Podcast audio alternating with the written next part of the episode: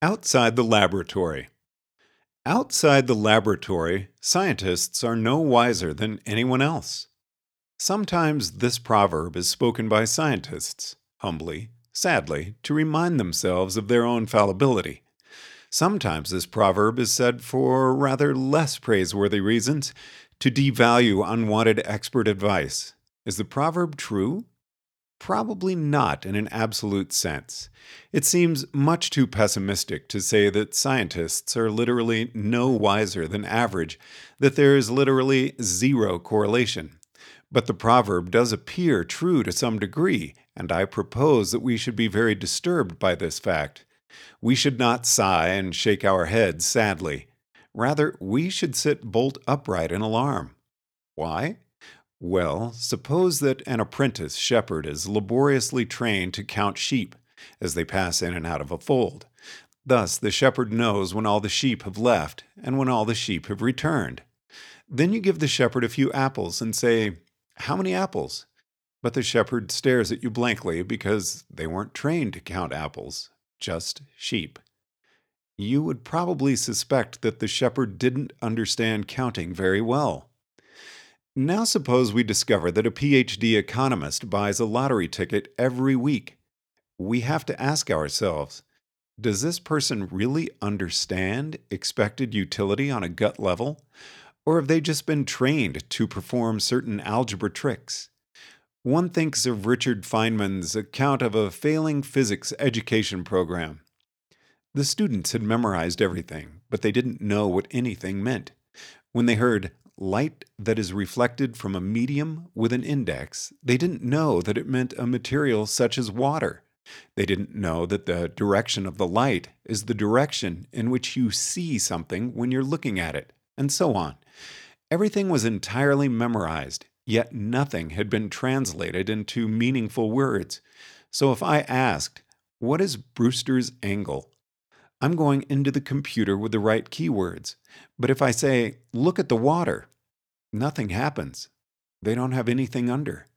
Look at the water. Suppose we have an apparently competent scientist who knows how to design an experiment on N subjects. The N subjects will receive a randomized treatment. Blinded judges will classify the subject outcomes and then will run the results through a computer and see if the results are significant at the 0.05 confidence level. Now, this is not just a ritualized tradition. This is not a point of arbitrary etiquette like using the correct fork or salad. It is a ritualized tradition for testing hypotheses experimentally. Why should you test your hypothesis experimentally? Because, you know, the journal will demand so before it publishes your paper. Because you were trained to do it in college? Because everyone else says in unison that it's important to do the experiment, and they'll look at you funny if you say otherwise? No, because in order to map a territory, you have to go out and look at the territory. It isn't possible to produce an accurate map of a city while sitting in your living room with your eyes closed, thinking pleasant thoughts about what you wish the city was like. You have to go out, walk through the city, and write lines on paper that correspond to what you see. It happens in miniature every time you look down at your shoes to see if your shoelaces are untied. Photons arrive from the sun, bounce off your shoelaces, strike your retina, are transduced into neural firing frequencies, and are reconstructed by your visual cortex into an activation pattern that is strongly correlated with the current shape of your shoelaces. To gain new information about the territory, you have to interact with the territory. There has to be some real physical process whereby your brain state ends up correlated to the state of the environment. Reasoning processes aren't magic. You can give causal descriptions of how they work, which all goes to say that to find things out, you've got to look. Now, what are we to think of a scientist who seems competent inside the laboratory, but who, outside the laboratory, believes in a spirit world? We ask why, and the scientist says something along the lines of, Well, no one really knows, and I admit that I don't have any evidence. It's a religious belief. It can't be disproven one way or another by observation. I cannot but conclude that this person literally doesn't know why you have to look at things. They may have been taught a certain ritual of experimentation, but they don't understand the reason for it. That to map a territory, you have to look at it. That to gain information about the environment, you have to undergo a causal process whereby you interact with the environment and end up correlated to it. This applies just as much to a double blind experimental design that gathers information about the efficacy of a new medical device as it does to your eyes gathering information about your shoelaces. Maybe our spiritual scientist says, but it's not a matter for experiment. The spirits spoke to me in my heart.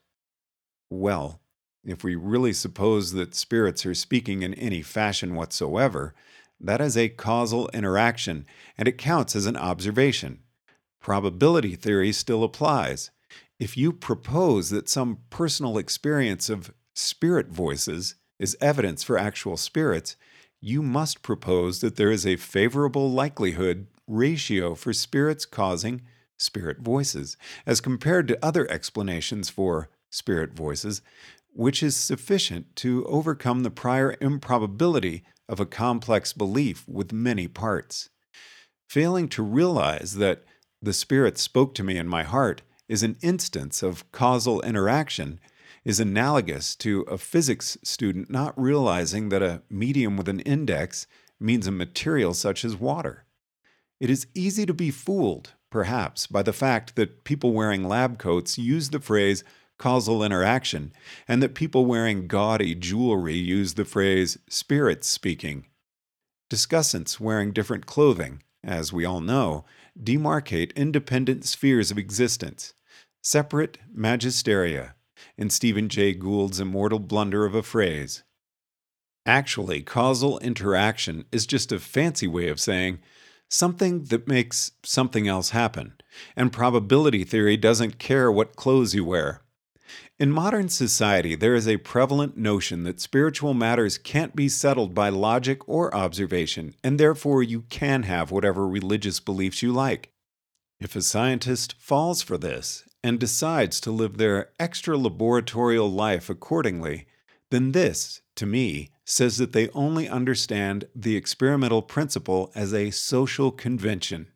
They know when they are expected to do experiments and test the results for statistical significance, but put them in a context where it is socially conventional to make up wacky beliefs without looking, and they just as happily do that instead.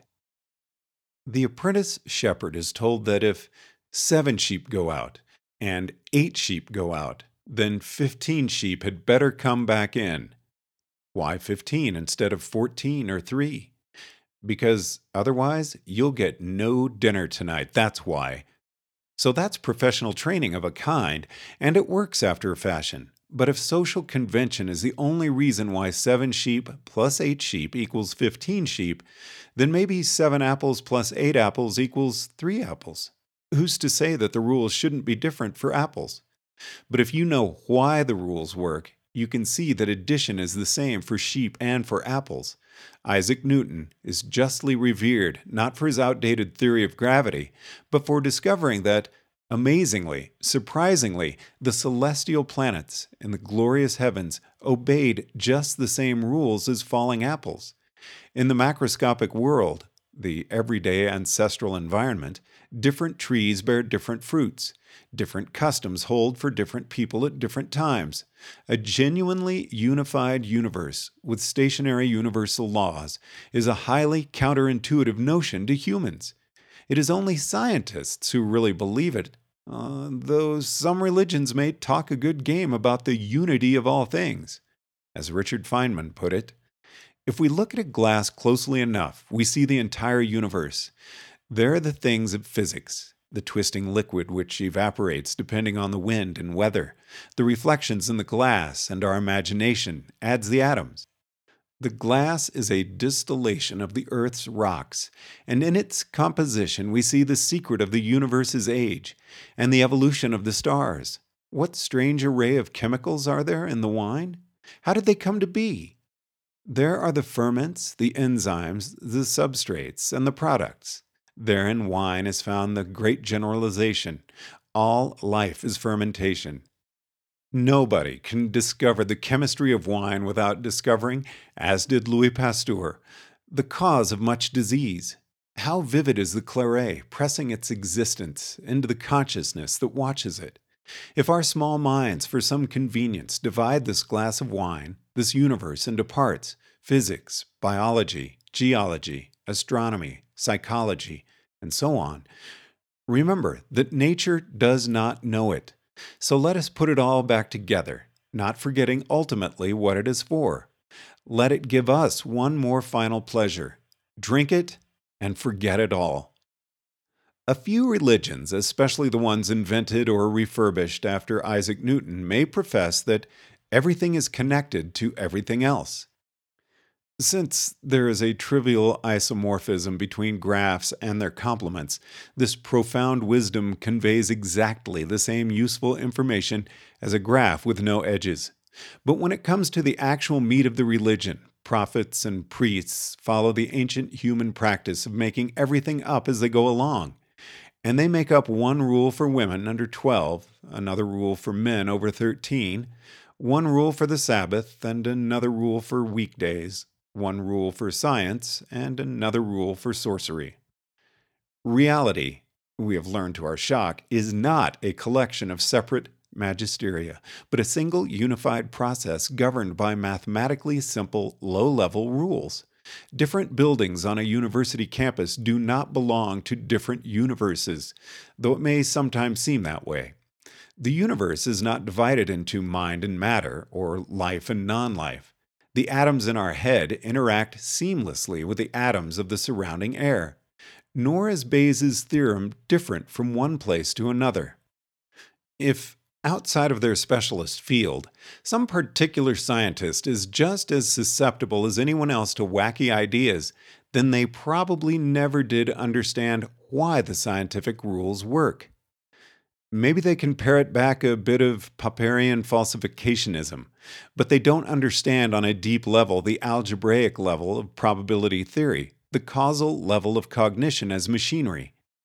They've been trained to behave a certain way in the laboratory, but they don't like to be constrained by evidence when they go home. They take off the lab coat and relax with some comfortable nonsense. And yes, that does make me wonder if I can trust that scientist's opinions, even in their own field, especially when it comes to any controversial issue, any open question, anything that isn't already nailed down by massive evidence and social convention. Maybe we can beat the proverb be rational in our personal lives, not just our professional lives. We shouldn't let a mere proverb stop us. A witty saying proves nothing, as Voltaire said. Maybe we can do better if we study enough probability theory to know why the rules work, and enough experimental psychology to see how they apply in real world cases. If we can learn to look at the water. An ambition like that lacks the comfortable modesty of being able to confess that outside your specialty, you're no better than anyone else. But if our theories of rationality don't generalize to everyday life, we're doing something wrong. It's not a different universe inside and outside the laboratory.